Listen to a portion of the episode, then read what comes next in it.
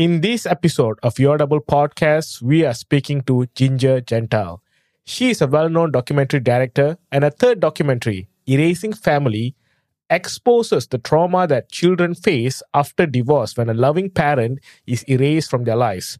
She crowdfunded nearly half a million dollars and worked with a huge network of parents to make this documentary. It is currently streaming on YouTube, Amazon, and Vimeo for free. I've included the links for this particular show in our show notes, and I invite everyone listening to please watch it. It's one of the most eye-opening documentary on the central topic of this particular podcast, parental alienation and abduction. This episode is also extra special as the person that is hosting the episode is Tomas Savickas, a left-behind parent from Lithuania. If you guys would like to know more about what happened with Tomas and his Japanese ex-wife, please check out our previous episode with him. Now, without further ado, let's get into today's episode.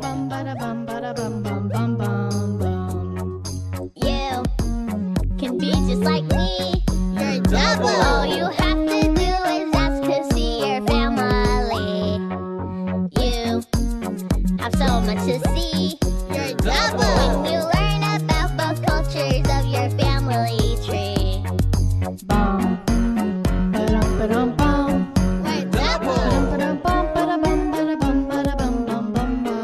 And uh, I happen to be in uh, a situation where my uh, where my daughter was abducted uh, five years ago uh, in Japan by, by her Japanese mother, and I haven't uh, heard or, or seen her since. So this this documentary you made, it's uh, very you know very touchy for me, and um, if we can if we can uh, start going. Uh, the first question will, would be, uh, as for the documentary part, it's um, what kind of steps or advice can be given to children, especially to children or parents, to start to speak out about this tragedy of separation?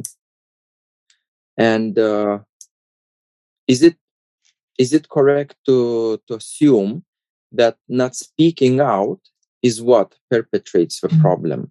So thank you so much, Tomas, for having me on uh, your podcast to talk about the Erasing Family documentary, which is streaming now across all platforms. And I also want to invite people to get more information at our website, erasing family dot org. We have a ton of resources, including a Bill of Rights for Children of Divorce. We also have the only free hotline in the U S to help parents and kids deal with the problem of being separated after divorce or separation, and a ton of resources, including a ton of videos, over twenty hours of content I made as Facebook Lives, helping parents reunite.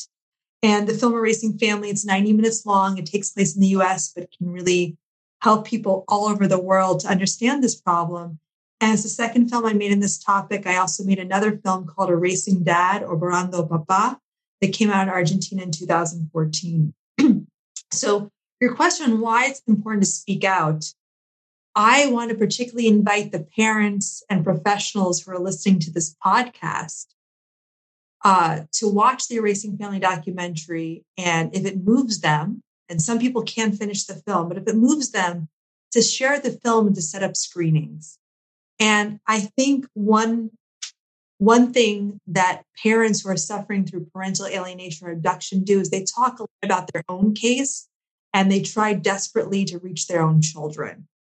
The problem is their children don't want to be reached by them. If they want to be reached, there wouldn't be a problem. They'd get together, right? So the best thing parents can do in this situation is to reach other children, other teenagers, other young adults.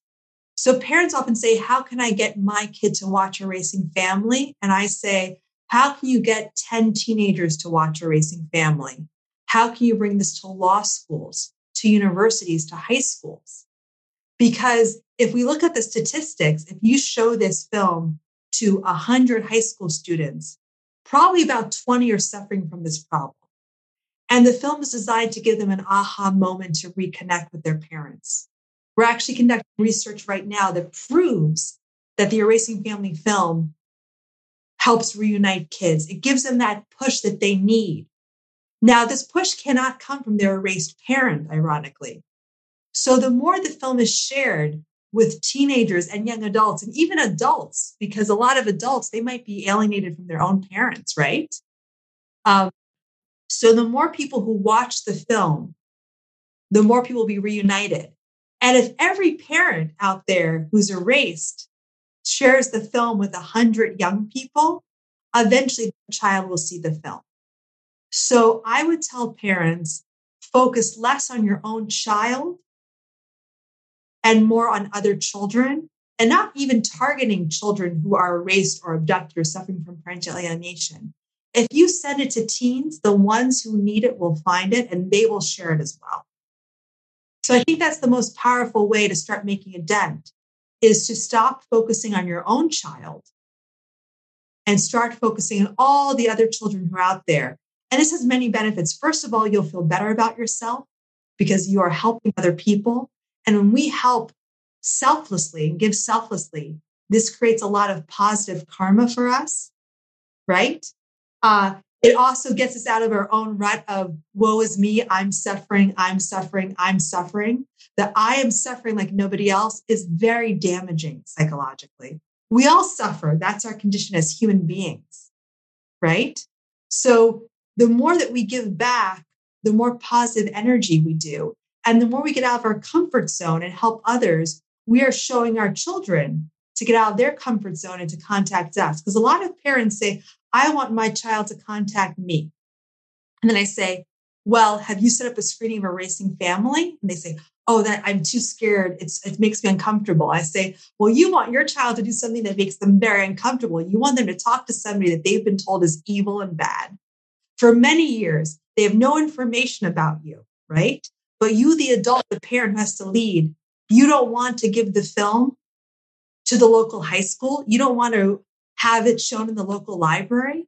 You don't want to send an email to five people, but you want your child to give up everything they know, their entire support system, to reunite with you. That's not how the world works.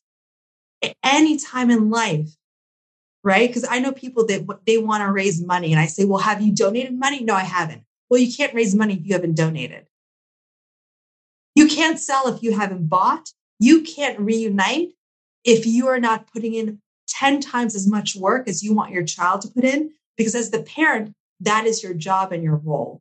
And showing a film, the reason why I made a film and didn't make a book is um, it's easy to get people to watch a film. It's hard for them to read a book if they're not really involved in this topic, go to a conference, right? But we all watch movies.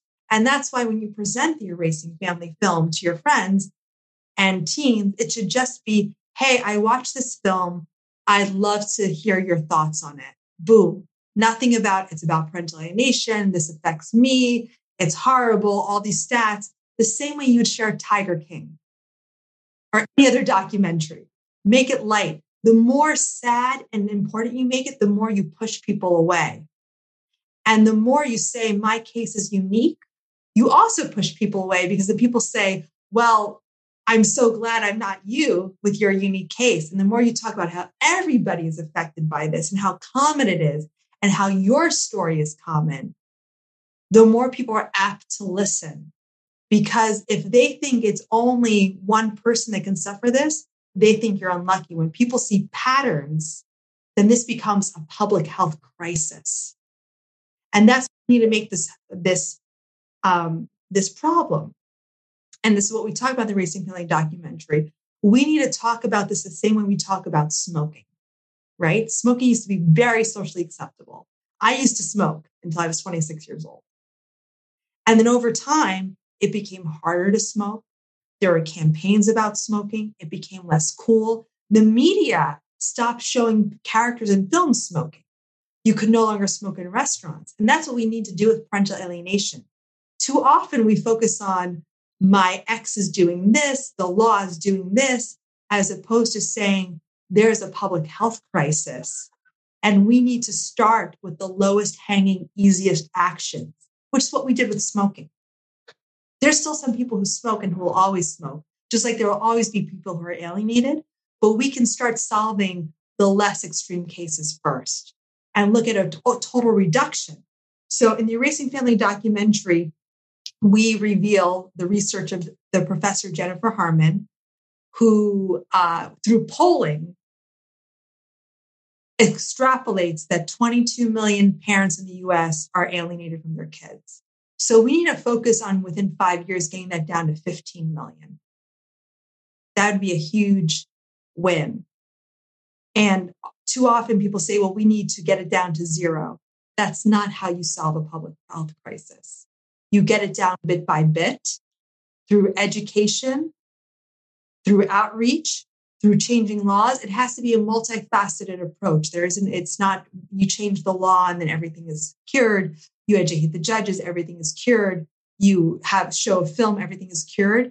It's bit by bit. And we need to have a long-term marathon approach, which is also what I tell parents when they're trying to solve this. They often say, what's the one magic thing I can tell my kids?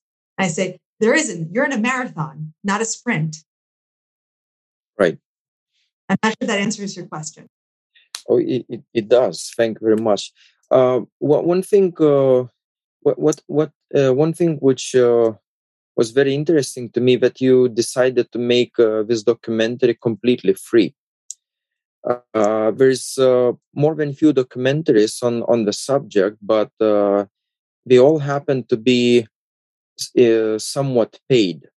And uh, what what pushed you to, to make this absolutely free? Is is that uh, that that you wanted people to actually see it, like the massive exposure? What what what, what was the main thing to make it available so to everyone? In full disclosure, you had to pay to watch it for the first six months it was released. Oh, I see. I see. Free. So so like a lot of films, you start off. I mean. This is a bigger conversation. I'm not sure how much it deals with this podcast about monetizing film. Erasing Family, we were very lucky that we got almost half a million dollars in donations to make the film. So it was never a for-profit venture or trying to make money. We were trying to make money in the beginning and cover costs, really. Um, so it was available first for a ten dollars rental, then a two dollars rental or purchase. And um Then it became free later on, which I think is the normal way for films to show. Um, I would say if I had to do it all over again, I would make it free directly because it's just very hard to make money because people don't want to pay for content. The irony is people pay for subscriptions to Netflix, Hulu, and all these right. services. Uh, but if you say pay two dollars a film, people say, oh, I don't want to pay that. That's so much money. Um, so it's very hard as a filmmaker. So my big concern is if you don't get a film that Netflix pays you to make, and Netflix is very clear, they don't want to make any more social issue documentaries. They want to move into entertainment or docu-entertainment, right? Um, that people are hungry for documentaries, but it's very hard to get them made unless you either have a millionaire or billionaire backer or Netflix backing you. Um, because a documentary well done is about a million dollars, and there's no way you can monetize it to make your a million dollars back. It's just impossible. So, I, so I do fear for the future of documentary. And people often say, uh, "Do you want to make a follow-up film?" And I always say, "Do you have one to two million dollars?" Because I'm not fundraising again for this. And if there's someone out there who wants me to make another film, um, I would be glad to do so. But we need big money, and this movement in general needs big money. People are often, gra- you know. I need a hundred dollars to do this. I need, and like, we need millions of dollars behind this because that's the only way things change. And I'm not scared to say that's what's needed to make change is big money. Um, and we need to start courting that money, and we need to court big money by making our message palatable to people. Right. And that means if you are in the movement and you want to go to the media, you need to be press trained. You need to listen to feedback when you when people give your message. You need to understand what the media looks for and give them and give the media what, what it wants. Too often parents say, it's so unfair, the media won't cover my story. I'm like, yeah, because you come off like a crazy nut job who doesn't know how to write a press release. No, nobody in the media wants to deal with that. And they say, well, of course not, because I'm being traumatized. So what? So what? Everyone's being traumatized. Everybody was traumatized, correct. You know, but the reason why some stories get more press is because they are more palatable. And, you know, I often give in the United States, uh, you know, the, the civil rights movement started in the nineteen fifties with African Americans protesting for their rights. What people don't know is that movement that started in the nineteen fifties was planned in the nineteen thirties. And, is, and, and as we all know, is still ongoing. But they trained the lawyers who would argue in front of the Supreme Court in the nineteen thirties. So they picked people, put them through law school, trained them with smaller cases to eventually argue before the Supreme Court twenty years later. You need to have a long game in this. And people too often, they want stuff solved in a few months. Um, I just recently had a dad contact me and he was like, I submitted a case to the Supreme Court and it was denied. I was like, well, of course it was denied, because when you submit to the Supreme Court, uh, you first have to bring a case to the lower court and then you appeal it. You can't just submit stuff to the Supreme Court. Um, and then I was like, well, you need press training. He's like, well, I don't want to pay for press training. Okay. That was a waste of time, everybody's time. And, and then people often say, well, look at all the time I did. I, I brought up all these laws. I'm doing all this stuff. Is it working? If it's not working, change. Don't keep doing the same thing. I know so many people said for twenty years, we brought the same law up to get up to the legislature. And every year they voted down. Stop bringing up that law. Change, change the approach. Correct. Yeah. Correct. Well, uh, the reason, uh, thank you very much uh, for uh, such elaborate answer.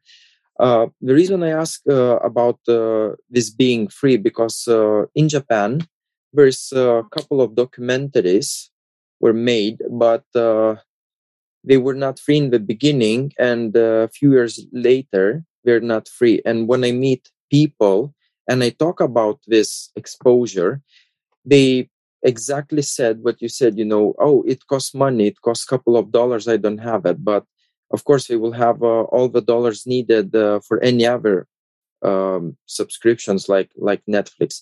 And this is what hindrance uh, the... But there's the a simple way to solve that. If you're a parent who wants people to see the film, talk to the filmmaker and say, can I buy one hundred subscriptions to your film? And then you send the password to people, if it means that much. Or talk to the filmmaker and see if you can put on certain screenings or host it and, you know, have a one-day screening and ask for donations. Because also for the filmmakers, um, a lot of them who don't, and the business has changed a lot, they might be out of pocket hundreds of thousands of dollars and they're desperate to make this money back or pay back investors. So I understand why the filmmakers are doing that. So if you think that film could help people, I would talk to the filmmaker and say, how can I get to, how can I get this into the hands? Can you sell me fifty viewings at a discount? So that's what I would suggest to do in those cases. That's um, that's a very that's a very good idea. They also might have sold it to a distributor and the distributor has chosen this route and they have no control over it. That's that's a very good idea. Thank you.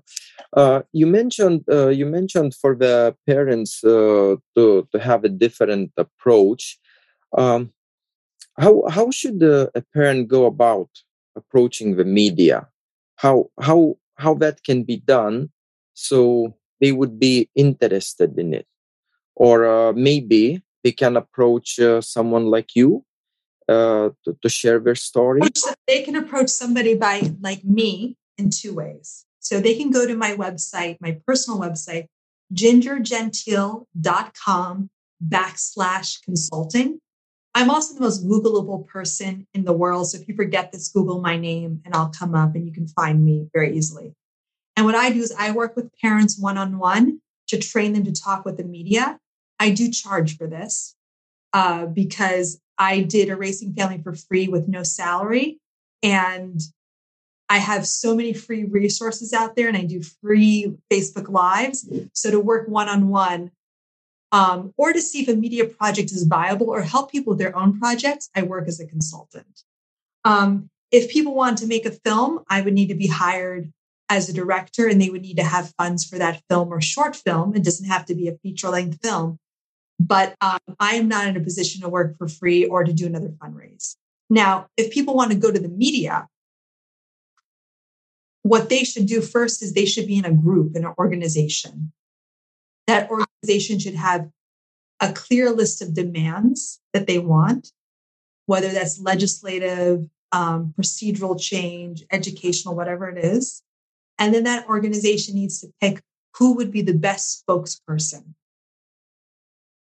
So every parent says, I want to tell my story. And I always say, I ask three, I ask, first of all, when you tell your story, three things can happen.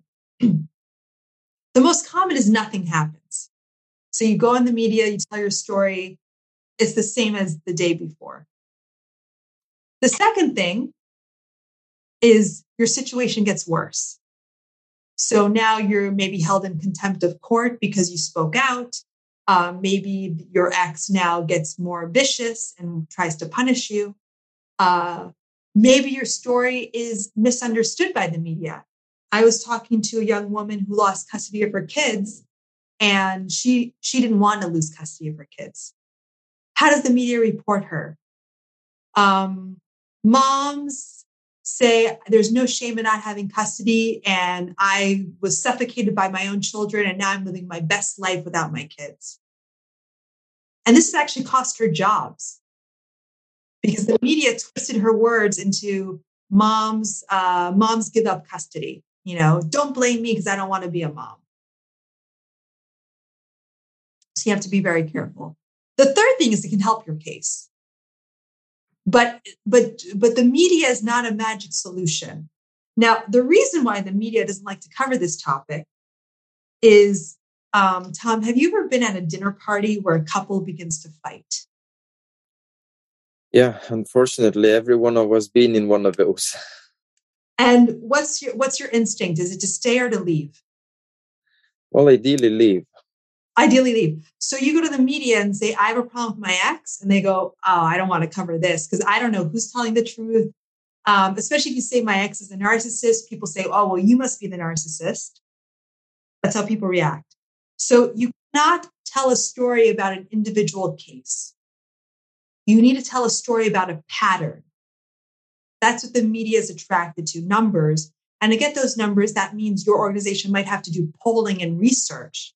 That's, first of all, that's scientifically accurate because too many people do Facebook polls um, that can count. You need to get an academic at a university to do them.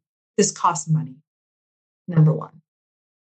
Or to do some sort of research, right, with, with the courts. Uh, but you need to show a pattern. So saying, I had my kids abducted to Japan, maybe you get a story. Now, if you can say hundreds of children, which I know is true, true, hundreds or thousands of children are abducted in Japan. Now that's a story. That's, that's a great, that's a great approach uh, to, to bring, to bring numbers instead of uh, your own personal case, because I, I experienced that actually myself, where where people said, "Well, so what? You're you're not first. You're certainly not the last." And uh, until until the pattern is not uh, brought to light, uh, there will be just another number. Right. So, so I think that's that's this is a very good point for people.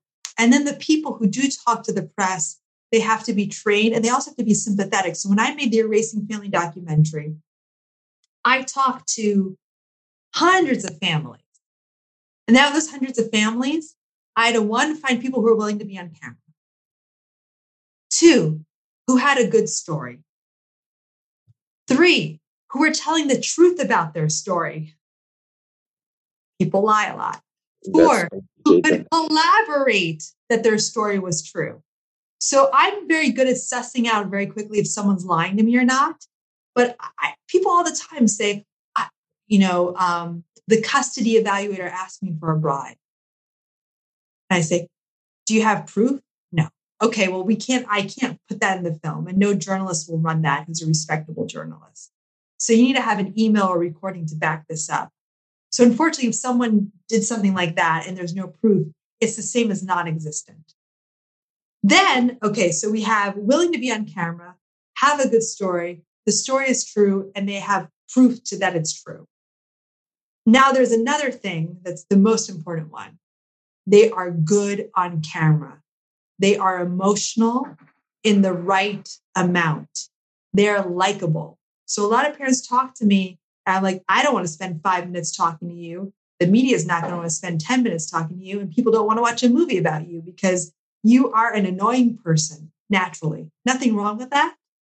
Um, but if you look at Erasing Family, Ashlyn and Dizzy, and everyone loves them, they're determined to do better and to improve themselves and take responsibility.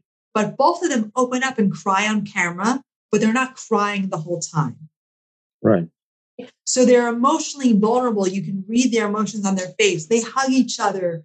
They get excited um, when people, you know, uh, you know, when they get good news. They embrace, they hug, they cry, they laugh. And sometimes people on camera, they can be stiff, and this this can be trained, but there's nothing wrong with this.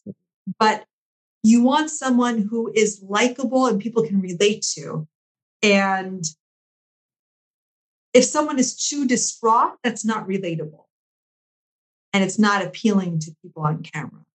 So you really need a balance of someone who is who can be emotionally read, but who isn't an emotional wreck. But if you're too stiff, then it also comes off as weird as well. Great, great tips. That that will be something we'll probably use in the future, in the very near future. Um, may I ask you, uh, what, what happened to, to the characters uh, of the documentary? How how are they faring now? Did did uh, did they improve? Did something happen and they broke down again? Uh, how uh, what what's happening now? That's a great question. So the biggest change that I'll focus on is the main uh, family in the film, uh, Dizzy and Ashlyn. So for people who haven't watched the film, um, Ashlyn was adopted by her stepdad. Her father was erased from her life, but Ashlyn also has a sister, an older sister. And when Ashlyn is about sixteen, her boyfriend, and this is why it's so important that everybody talks about this, her boyfriend said, "I think you should talk to your dad. You have nothing to lose." And Ashlyn calls up her dad and begins a relationship with him over the telephone. Her mother, who she lives with, and her stepdad get very upset and say, "If you keep talking to your dad, you're out of this house." So Ashlyn becomes homeless, but her father can't rescue her because he's no longer the legal father because the stepfather adopted her. And then when Ashlyn turns eighteen, she reunites for real with her dad. Um, her sister wants nothing to do with her dad. And the film ends with Ashlyn saying, "I will not talk to my sister because she won't accept my dad." And the sister says, "I don't accept Ashlyn and I don't accept it." So there, so now the whole family is divided. What I can say is that two years later, everybody's talking to each other. And they say that the film was a big help, but it took two years. So these things take time. And and it took two years uh, from the making of the film? Uh, since since so you interviewed them? From the end of the film. So the film becomes released. So, uh, so in the film, they all say they don't want to talk to each other. And I filmed that in, let's say, two thousand seventeen, and they reunited in two thousand twenty-one. So, and that was two years after they saw the film. So they all saw the film, and I think it's very powerful to see your own story on the screen because it makes you reflect in a different way. Not all of us will be able to see our own story on the screen, but we can see people like ourselves, which is the power of the documentary Erasing Family. And when I made it, I made it very specific. I said, this isn't a training video for lawyers or for psychologists, though they can get a lot out of it. It's not even a film for parents who are erased because they know how bad it is. This is a film for young adults. This is a film for the kids to see and to have that, that moment, that realization that this is me on the screen. Um, which is why I also picked different types of families who look different, who talk in different ways, from different socioeconomic classes. Uh, it was also very important to me to pick young people who are appealing on camera. People can relate. Okay. And um, what are uh, what are the what are the ways for people uh, to go about this uh, divorce business without intervene uh, without intervention of the courts? What what what is uh, how can I say? What is the, the the golden way to go about it? Because a lot of uh, even even characters in the documentary, they uh, a lady mentioned uh, she spent uh, upwards to a million dollars in in trying to reunite uh, with her son, and that event uh, sadly that uh, did not work out. Did did she did she happen to to reunite uh, with the kid in England in the end? No. Um, no. So what I would say is very important. I, I so I also do consulting with parents, and I consult with them, like I said, about the media, but I also consult or coach on how they can reunite without the courts, because I think one of the problems is when you're in this, and I want to focus on the parents who are in this, because the ways to prevent this, it's more from the court system by, by getting rid of this adversarial trial system that we have, which serves nobody except the lawyers. Um, But when you find yourself in this situation, and I was actually uh, coaching a dad who's been alienated from his four daughters for a few years. And I was I was talking to one of my coaching clients yesterday, and I started coaching uh, because some parents would just reach out to me. And as someone who's interviewed at this point, maybe like a thousand families who've gone through alienation, and also talked to a lot of kids who have reunited.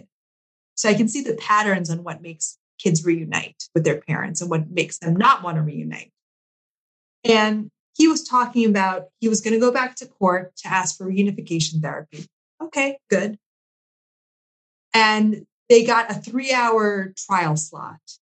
He goes, the three hours isn't enough. I have so many exhibits against my ex-wife. Um, we really need a day. So my lawyer is going to ask for a later trial date, but we get a whole day to present all of the exhibits and information we have, because I really want to tell my story and get closure. So what I told him hearing this is, one, telling your story in court is count is expensive, counterproductive, and not healthy. And so is looking for closure or justice. You should look for a way to tell your story and to get emotional closure through therapy, through journaling, through writing a book, through making videos that maybe nobody sees.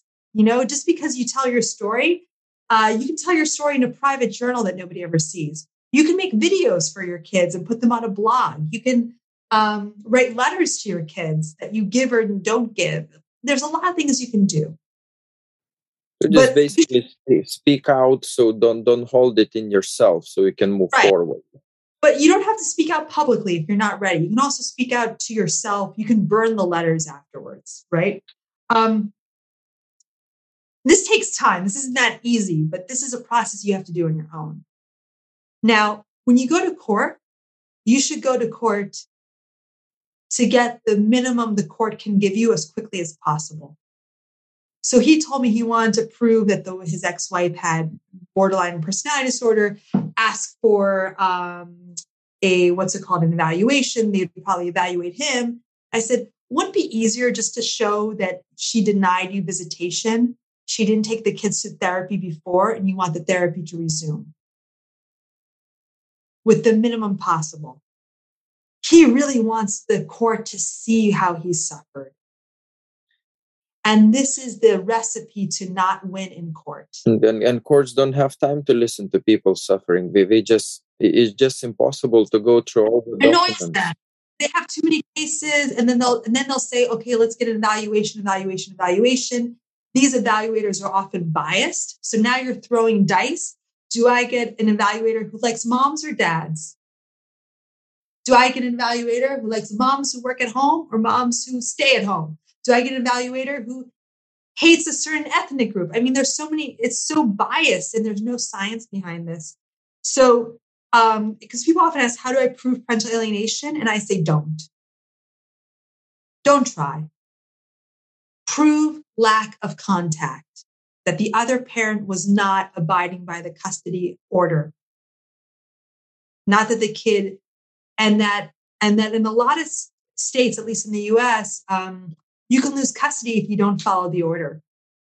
That's what you want to prove, not the motivation and person, because then it becomes this huge trial. It's very emotional. Um, and unfortunately, the parents who I see who are successful in court, they, the ones who win, and they're the very small minority, I would say five percent. They win because they are cold.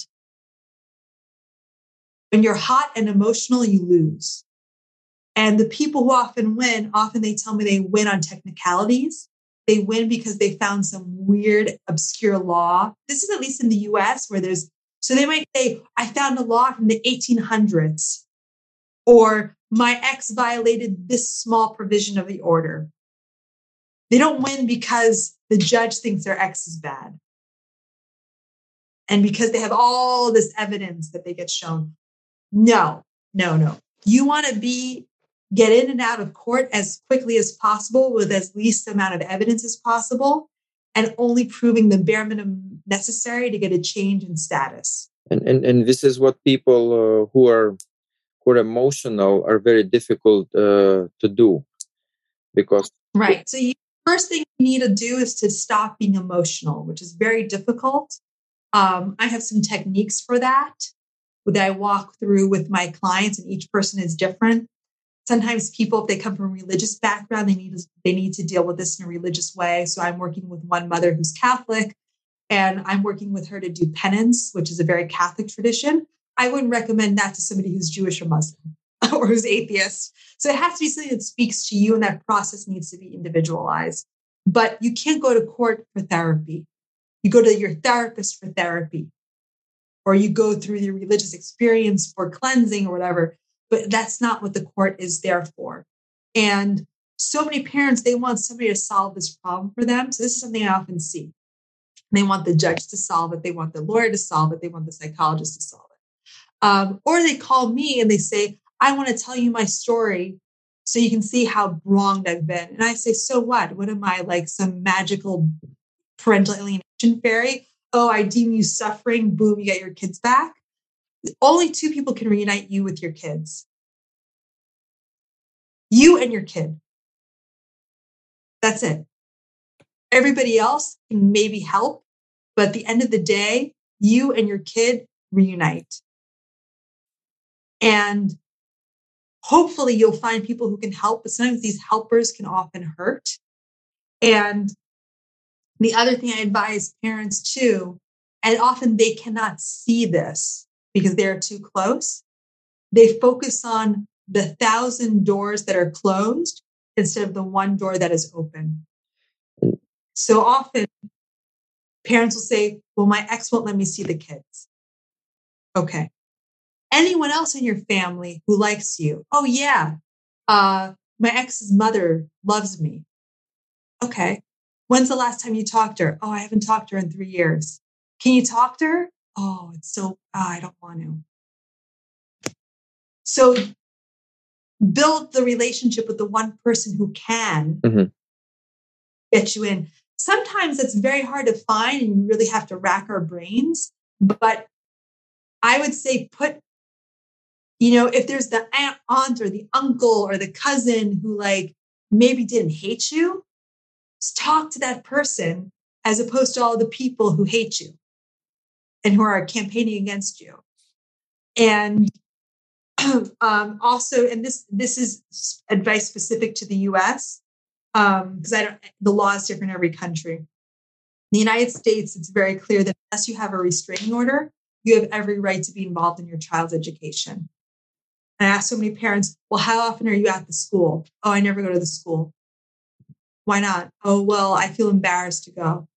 And that's because when they go, they want to go and say, I have a problem. I'm being alienated. My ex is saying this and blah, blah. I need help with the problem. And the school says, we have a ton of problems, especially in the U S. We have a ton of problems. You're in problem number five hundred now. And a minor one, because we have kids doing drugs, uh, kids who want to kill themselves. Your divorce, minor problem. What if you went to the school saying, how can I help you? What does the school need? Money? Volunteer? I'm in. Now all of a sudden you're an asset to the school. And you're not doing this to get anything out of it. You're not doing this to try to see your kids. You're just there building goodwill in the school. And when you volunteer, you volunteer in stuff where if your kids really don't want to see you, where you're not interacting with your kids, right? So now, but now everybody in the school sees you as a good parent. The kids are going to hear that you're a good parent eventually. This is the most effective strategy I've ever seen, but it takes a year or two. And I've seen parents walk into a school where everybody looks at them and says, you're the awful father, right? You're the abusive father. But then after a year of seeing the dad come in with the cupcakes, with the cake, with the money, with the with the volunteering and stuff, everyone says, oh, well, he seems kind of okay. Then you can ask the school to, to help you. But people come in and they they just, people like, people like to get on the winning train and the solution train. They don't like to get on the victim train. Um, and I, I learned this when I started to raise money. When I really needed money to make Erasing Family, nobody wanted to donate.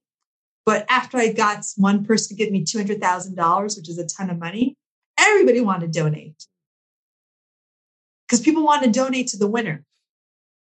It makes no sense because I really need the money before I got the big donation. But people often, they want to help the person who's going, which is why it's so important to have, yeah. So that's why it's so important to have therapy, because you need to be so emotionally strong.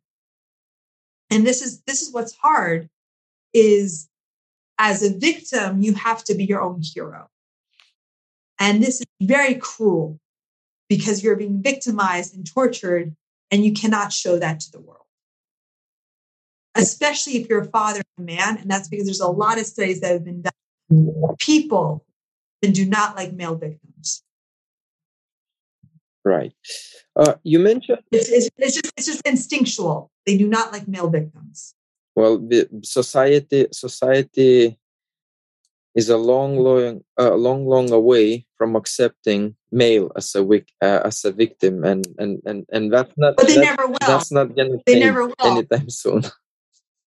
Right, they never will. So um, I'm not sure if you're familiar with the work of Warren Farrell. He wrote *The Boy Crisis*. Uh, I've I've heard of him. Um, yes, and he said this very clearly. He's like, people do not like male victims. And he's someone who talks about how men are victimized by society all the time. That's what he does. He talks about the boy crisis, you know, how men are, you know, don't have access to things that women have. That's all he does. And he goes, but men, if you want to change this, do not present yourself as the victim. Nobody likes a male victim. That cannot be the narrative. It cannot be men, the real victims of society, men oppressed by women. People will not buy it. It's it's it's. It always has to be, I'm a father who wants to be there for my child. Isn't that great? How can you help me be the best father? Because right now I can't see my kid. Not, I'm a victim of the courts because I'm a father. The first one, everybody wants to help. The second one, nobody wants to help. This is this is very insightful. Very insightful. Mm. Uh, you mentioned the. Uh... You mentioned uh, about the patterns. Uh, ca- can you explain a little bit more? What are the patterns uh, that the kids are willing uh, to reunite, and uh, patterns that shows that they're ready for it? What what what is what is the spot where, where they will start? So for kids, and by kids I mean over the age of eighteen. Mainly. Um, what I see are a few patterns that that happen in the majority of cases. Uh, the first one is a crisis. So usually, so if a parent is an alienator, what they tell their kids is, my love is conditional and it's all or nothing. Now, what people don't realize, people who have personality disorders, who alienate, they might be very unstable. They might be violent. They also might be a lot of fun. So a narcissist is a lot of fun to be around if you're on their good side. And so the alienated parents, what they don't realize, the erased parents, is they come crying to their kids, oh, I can't see you, I miss you. And every time they show up, there's a fight. And then the alienator, the narcissist, says, let's go for ice cream. Who is the kid going to want to be with more? The alienator. At some point, though, this might crumble. And the alienator might say, you're out of my circle of love, my circle of trust, you're out. You're homeless. So a lot of times the kids become homeless, literally, kicked out of the house with nothing. And then at that point they go, okay, I'm homeless. I have no money. I'm sixteen. I'm eighteen. I'm nineteen. Who can I call? They call the parent who's been erased. So that's one. The other is they get involved in a romantic relationship and their boyfriend or girlfriend says, I think it's weird that you don't talk to your mom or your dad. And I don't want to be in a relationship with somebody who doesn't talk to their mom or their dad. So for us to continue, you need to fix this. Or at the very least, I think you should talk to them. This is also very common. Um, and then the third one is that I see a lot is chance. You're in the supermarket, you bump into your kid. You're at a party, you bump into a kid, your kid. You're at a funeral and somebody says, your dad really wants to see you. This is this happened to somebody who was alienated from his dad for, I think, forty years. And he goes, I was at a funeral and my aunt shows up and he goes, you know, your dad really wants to talk to you. And he goes, I had no idea. So for forty years, he had no idea his dad wanted to talk to him. And then after that, he goes, oh, called him my dad and we reunited. It took forty years because of that chance encounter. So these are things that are out. And this is what's important for parents to realize. All of this is outside of your control because this involves being kicked out of the house, number one. Number two, a romantic relationship, which, ho- which hopefully will happen to everybody at some point, um, a chance encounter. Now, what you can do is be prepared for when any of these three things happen because so many parents, they're not creating a wonderful, happy life that the moment their kid comes back, which they will have no idea when this happens. There's no way to control this. I will get into how you can speed it up, though. But what so many parents do is when their kid comes back, they're an emotional wreck. They have dinner, and the kid says, well, I don't want to be with this parent. The reunification fails. And this is what people don't talk about. They're so fixated on getting that meeting, they don't think about how you'll build back a relationship that's been severely damaged. How will I be able to give my kid love, support, financial support? Because kids want stuff from parents. This is natural. They don't want to hear your sob story. They don't want to hear what really happened in most cases. Okay? They want love. And if you are unable to give them love because you're damaged, the kid will walk away. So, you can work on yourself and by doing all of these good deeds that I talked about before, by helping others, you are creating this cosmic energy because I am also a firm believer. And this is not, this is going to sound, to some people, this might sound crazy. This is backed by um, physics, modern physics. We're all energy. There's no such thing as matter. Everything is connected. Sounds kind of crazy to some people. This is modern physics. This is not, this is scientifically proven. Um, all matter is made of atoms. Atoms are just energy. There's nothing really solid in this world. So you're in constant co- communication with your child. So people often say, I can't talk to my kid. You, yeah, you can talk to your kid right now. You're always talking with your child. Just, just by thinking about them. Thinking about them, but just all the actions are interconnected. And all the energy you're putting out comes back eventually. It might take longer than we want, but it's all out there. This is why, I mean, there's so many stories when someone dies, people across the world will feel their presence or see them. Um, like weird stuff that like doesn't make sense, but it makes perfect sense if you understand physics. And if you're putting that energy out there, that energy eventually has to come back. That is law. That's the way the universe works. Now, that being said, how can we communicate with our children that don't want to communicate with us?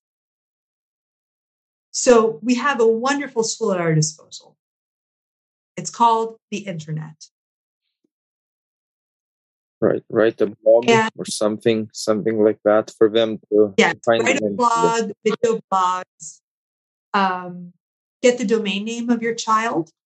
So if your child is Anna Smith, buy anna smith dot com.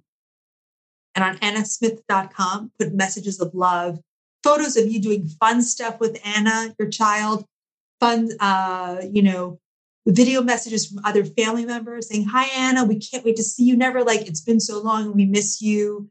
Or I want to tell you what really happened, but just like, hey, we're all here. Can't wait to meet you, Anna, or can't wait to see you again, Anna. Or like, I remember this fun time where we ate ice cream together, always very light and happy. And also uh, be very clear on the blog how often you're going to make these videos, because if you make one every six months, in kids' minds, that's very little because we're so used to posting. So just say, I'm going to post a video every six months. I'm going to post a video every birthday. So that way it's very clear. Um, kids always Google themselves. Mm. Everyone's always surprised when I say this. I Google myself uh, like once a week mm. to check on what's going on about me. You look surprised. Kids I am, are always Googling I am Googling very themselves. Surprised. So that's number one. Number two, uh, your kids are following you on social media. If they're over thirteen, they are following you. Under thirteen, maybe, but over thirteen or fourteen, I will guarantee, unless they're in some weird religious sect that does not allow social media, they are following you. Now, parents say, but I can't see my kids. Um, for most parents, your kids, just by nature, are, think of them as hackers for the N S A. They have fake profiles. They might have ten fake profiles. And this is not because they're alienated kids. All kids have fake profiles. They have a lot of kids, they'll have their social media that they let their parents see, because parents say, well, I have to see everything you post. Right. So they go, okay. And then they have their fake profile. I even heard of an app. This is so crazy. Where if on your smartphone, it looks like a calculator. And it was a social media app hidden from parents. So parents would say, give me your phone. And they never went to the calculator app. So, so the kids are following you. Now, what this means is what a lot of parents do is they will say, they'll go on social media and they will post, my narcissistic, horrible ex of a person is doing this, this, this. I am so heartbroken. I want to commit suicide.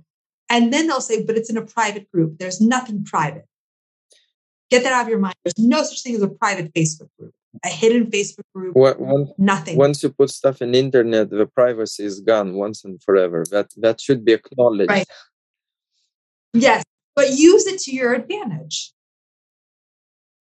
Know the lack of privacy. So make your social media showing how much you love your kid and how much of a wonderful life you want them to be a part of. So you can... So don't pretend your kid isn't there, but you can always be like, I'm so proud of you. Happy birthday. I can't wait to see you. Or happy birthday. I'm so proud of you. Right. Um, you know, sending birthday wishes. But, but so often and in the Erasing Family documentary, there's a scene where, uh, so Dizzy's daughter, the one who didn't want to reunite, she says, I decided not to reunite because he made a Facebook post about my mom. And honestly, what he posted compared to what other parents post was so benign. It wasn't that bad compared to other stuff I've seen, but it was enough to give her an excuse. And that's that's all we need. That's all you need is an excuse to confirm their bias. So now it's like, my mom said you're an awful person. I follow you on Facebook. I see you're an awful person. And then she sent him a long email saying, I never want to hear from you. You're not my dad. My stepdad's my dad. We just share D N A. That's it. Just D N A. It means nothing to me. Um, so I think it's very important. And, and I think then also you can be very strategic about this. And I would also say to parents, it's important to reach out. Um,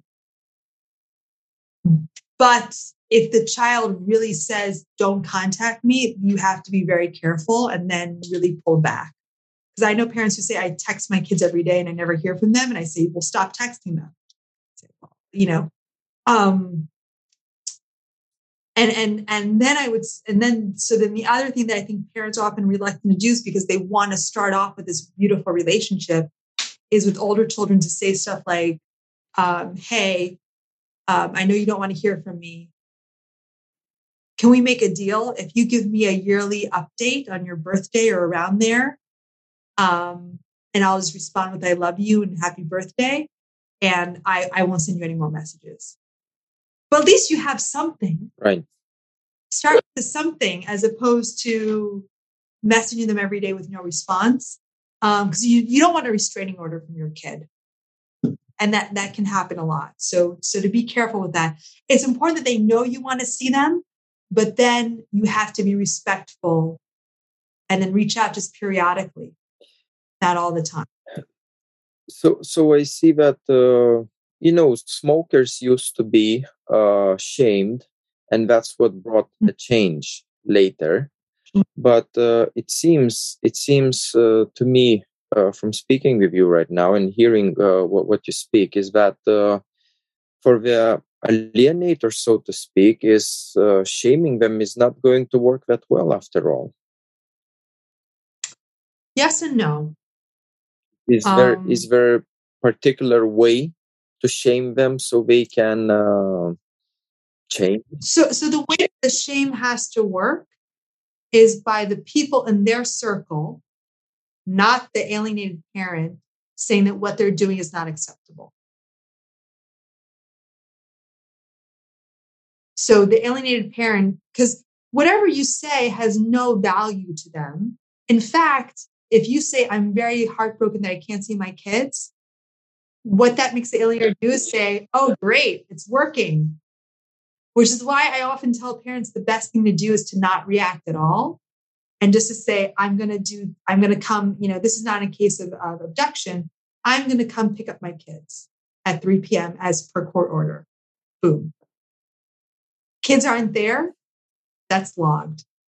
And repeat, but not then saying like, once again, you took, you didn't let me see the kids, because then they get off on that. Um, you know, the more you're like, whatever, will I'm willing to walk away from all this.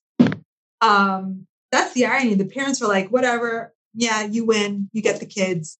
Um, the alienator will often reach out in a few months saying, I take the kids, I, I can't deal with them. I'm, I'm tired, it's too much for me. Right.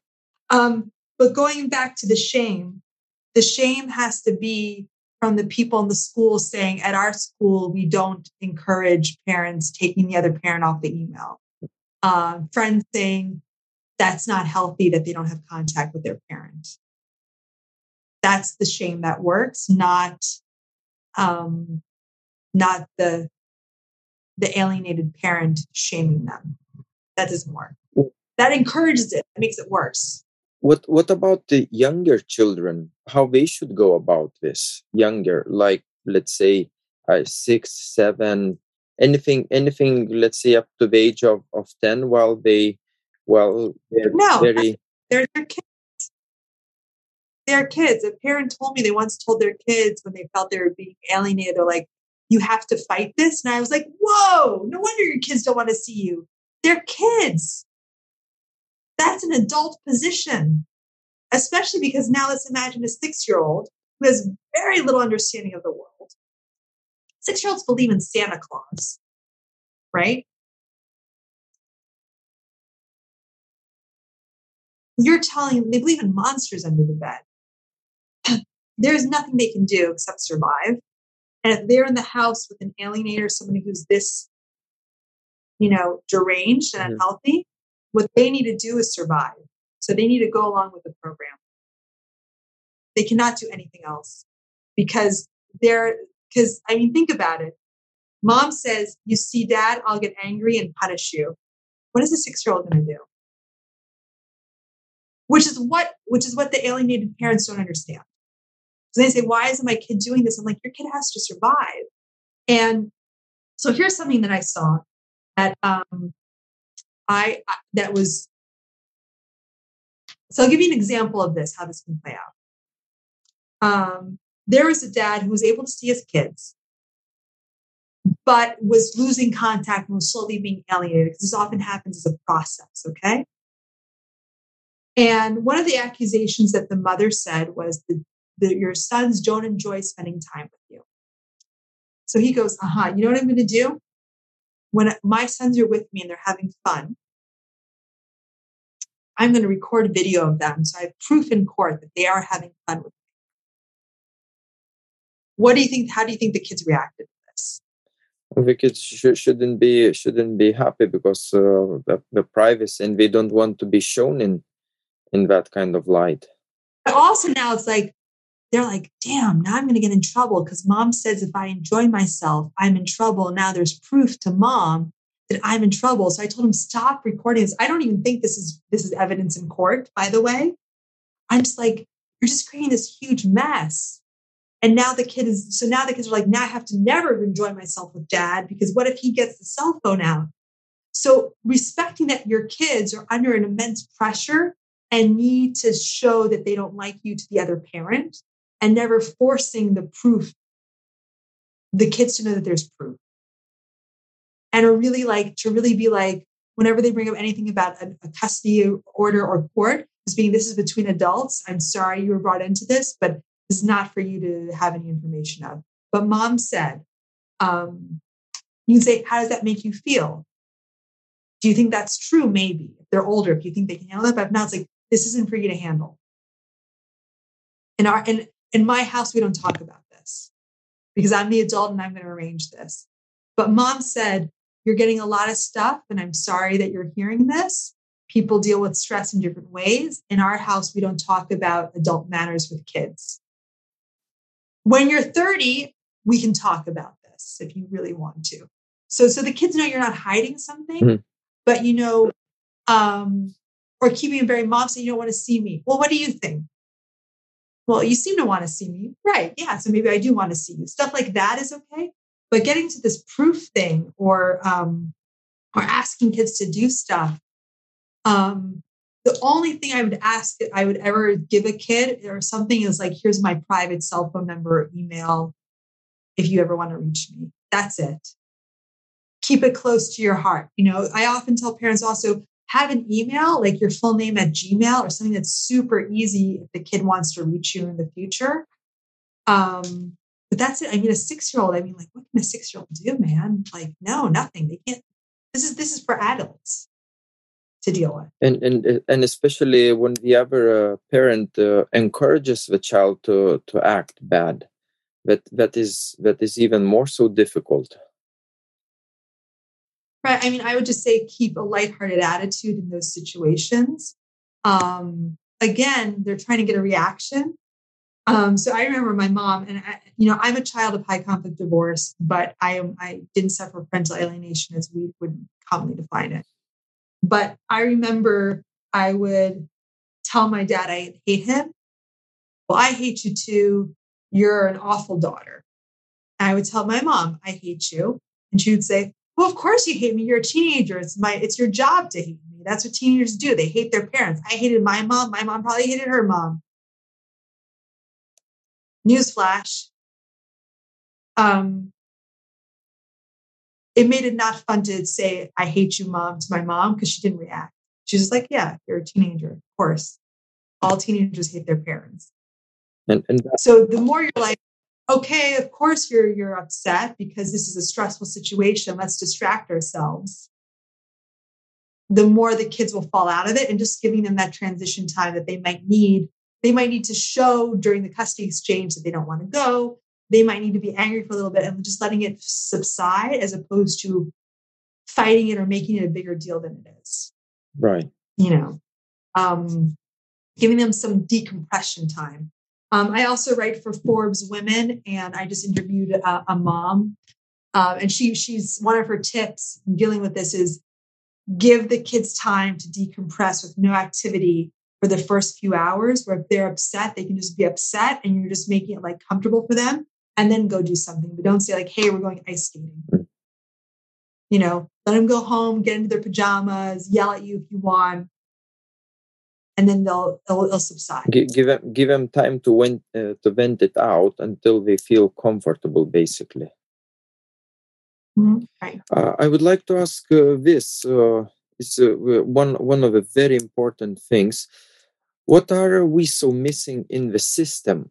System being uh, the courts, the lawyers, uh, judges, the government, uh, legislative, and so on, uh, for the children to voice their concerns and these concerns to be validated and actually addressed. Because we, we hear a lot, uh, you know, where adults can turn. Children can voice concerns. Children should be silent. Children can be too easily manipulated. They should never be asked questions. What What about what about if a child wants to speak uh, from himself? If he if he feels one way or another? No, no. This is that's a recipe for disaster, because then they can say, "I don't want to see one parent ever again." So in the U S, we have a lot of problems where kids as young as twelve can declare to a judge they don't want to see the other parent ever again. Then they never see the parent ever again. Mm. And that's so easy to manipulate that there's now a movement not to ask, not to interview kids in custody cases. What the, the way that this is solved is to say the system should always work for both parents when fit to be in their kids' lives as equally as possible, period. And if one parent isn't fit, there should be a path forward to getting to fitness that is easy to complete. So the safety of the child is always paramount. So if one parent is violent or crazy, they should not be with that child alone. But there should always, at the minimum, be supervised visits. There should always be a path forward that's clear and easy to follow. Like, you go to ten therapy sessions and do a parenting course, you get your kids back. Not, we're going to evaluate and evaluate and evaluate. Um, but right now, a lot of the system is, let's find who's the better parent. Mm. And it should be, if both parents are fit, there is no better parent. Yeah. They should have equal to their children, or as close to equal as possible, given the circumstances. And if parents live in different countries, it's never going to be fifty-fifty, but it could be twenty eighty. It could be all the breaks with one parent. Um, and the courts should not, you know, like, I would also say that if a parent is abusive, that should be a criminal court matter, not a family court matter. Like, family court, like, I don't think family court should exist. Um, what we need is mediation, collaborative law practices, and, uh, you know, custody shouldn't be decided by a judge who has no training, or custody evaluators who have no training. And at the moment, we have a lot of uh, courts who will actually try to pit parents one to against the other to, to be that better one, one percent, two percent, whatever, whatever percent. So keep this keep this ball rolling. Right, right. So that's why the system should not be adversarial. Um, what about uh, what what our listeners uh, can help uh, by getting involved in this thing? Is do you have any any suggestions? Sure. So your listeners, the first thing they can do is go to erasing family dot org. Look at all the resources we have. We have a Bill of Rights for kids of divorced, separated, never married families. Print it out, go to all your local schools and say, can you hang this up at the guidance counselor office? That's it. No explanation. No, because I'm alienated. Just yeah, want to hang it up. And they'll probably say, oh yeah, this is pretty cool. And all of it is that kids have the right to love both parents. It's very simple in the language they can understand. So that's very easy. Number two, they can set up screenings of Erasing Family. And when they do that, bring in local people, lawyers, psychologists, judges. You can ask me to speak if you want via Zoom, but it's always good to have local people there. And if you want someone to see it you don't think will like the film, ask them to speak at the screening. Especially judges and lawyers, they love to hear themselves talk. So if you're like, I want a lawyer to see this, and the lawyer's like, I don't want to see it, they're like, but can we make you the guest speaker? And they'd go, oh, of course. I even tell people, give people you don't like, give them awards. Say, we're going to honor you with an award. You know. So that's one thing people can do. Set up screenings at the local law school and universities that have psychology departments, because you kill two birds with one stone. One, these are the professionals of tomorrow. Two, probably twenty percent to forty percent of that classroom is alienated kids. So you also help them reunite. Bring it to high schools, bar associations, libraries, churches, synagogues, mosques, wherever you can bring the film. It's available. Erasing Families, you said, it's free on YouTube. So you can just set up a screening. Um, and then the other thing I would advise parents to do is really look at all of the free resources we have on our website. And if they want to contact me because they want press training or to get a viewpoint on how they can reunite with their kids without the courts. And a lot of it is changing the way they tell their story, which is what I'm an expert at as a storyteller. Um, I've also worked as the executive director of the National Parents Organization. So I also know about legislative process, media campaigns. They can go to my website, ginger gentile dot com, click on the consulting button and get in touch with me. And I think the most important thing is to focus on sharing information with people. And the more you share with other people, the more goodwill you will bring out to help reunite with your own kid. So sometimes it's good to take the emphasis off of your kid, which isn't giving up. It's reuniting in a different way. It's uh, uh, this is this is a little bit uh, a little bit quite a bit uh, quite a big uh, how can I say a leap for a parent to to remove himself from his uh, own kid's situation and. Uh, it's not thing. We're not we're not giving up. So if you want to, I don't like this analogy of saying war, um, but I'm not saying surrender the war. I'm saying change where you fight the battle. So, so many people, they're battling in court, and this just takes money and energy and stress, right? Go do the battle at the school that might let you in. Go do the battle with other family members who might be sympathetic to you. Go do the battle by raising awareness and helping other kids. Because if every parent helped, just do the math. If every parent helped ten other kids reunite by sharing the Erasing Family documentary and doing other awareness, eventually their kid's going to be reunited too. Um, there's a famous American movie called Gone with the Wind. A lot of things to criticize about this movie, but there's a great scene where one of the women, she's a Southern woman, and she's caring for a Northern soldier. And the woman goes, "How can you care for a Northern soldier?" And she goes, "Well, I hope that if my husband is injured in the North, that some kind Northern woman is caring for him." She saw it as very transactional. She said, I give goodwill, someone else will give me goodwill. So I'm not telling for parents to give up at all. I'm saying give up on what doesn't work and put energy on what does work. And we always know that when you help other people, that energy always comes back. Always. It might take some time, but it always comes back. That's a great advice. Thank you very much. And uh, lastly, uh, a short, a short message for these, uh, for listeners and uh, the parents who are going uh, through this unfortunate event in life. Life is full of unfortunate events. Finding happiness and peace and acceptance is key to winning. Self-care isn't a luxury, and you should never feel bad about taking care of yourself, because children will only reunite and fully reunite and have relationships with parents who have let go of anger, resentment, and sadness. They will not reunite with destroyed, emotionally wrecked parents. They might have a meeting, but it won't be a relationship. So by taking care of yourself, by finding happiness, by rebuilding your life, you are actually helping yourself to reunite. And that's not forgetting your kids. That's not abandoning them.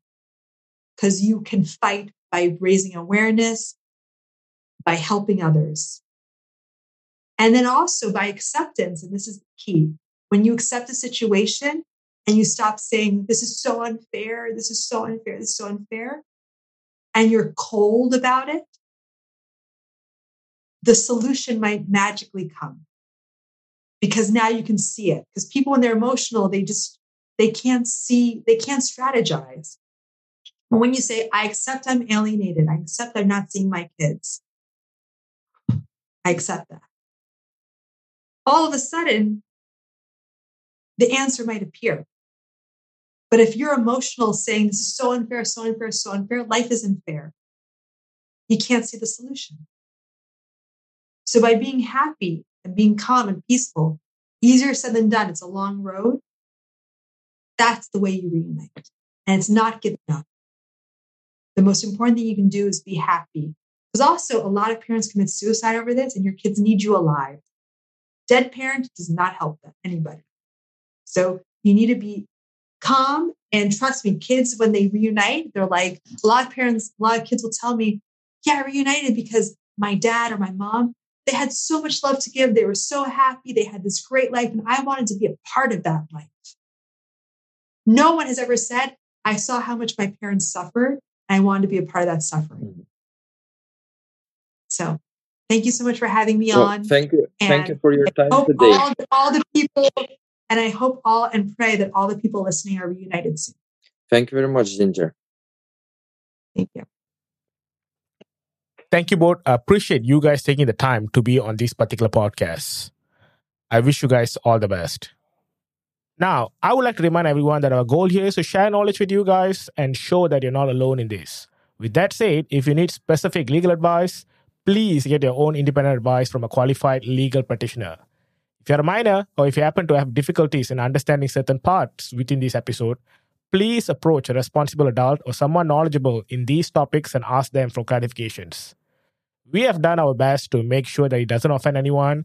And if you have further questions or comments or feedback regarding Find My Parent or this interview, you can always email me at s k at find my parent dot org. If you're someone who got separated from your own parent and would like to find your parent again, please go to find my parent dot org and fill out your details. With the help of our smart algorithms and matching technology, we hope to help you find your alienated parent again. If you're part of an N G O or even a private company passionate about this topic, please reach out through the contact us page in find my parent dot org. And we hope to work together with you. All right, folks, that's it for this week. Speak to you next week. Take care till then. You can be just like me. You're double. All you have to do is ask to see your family. You have so much to see.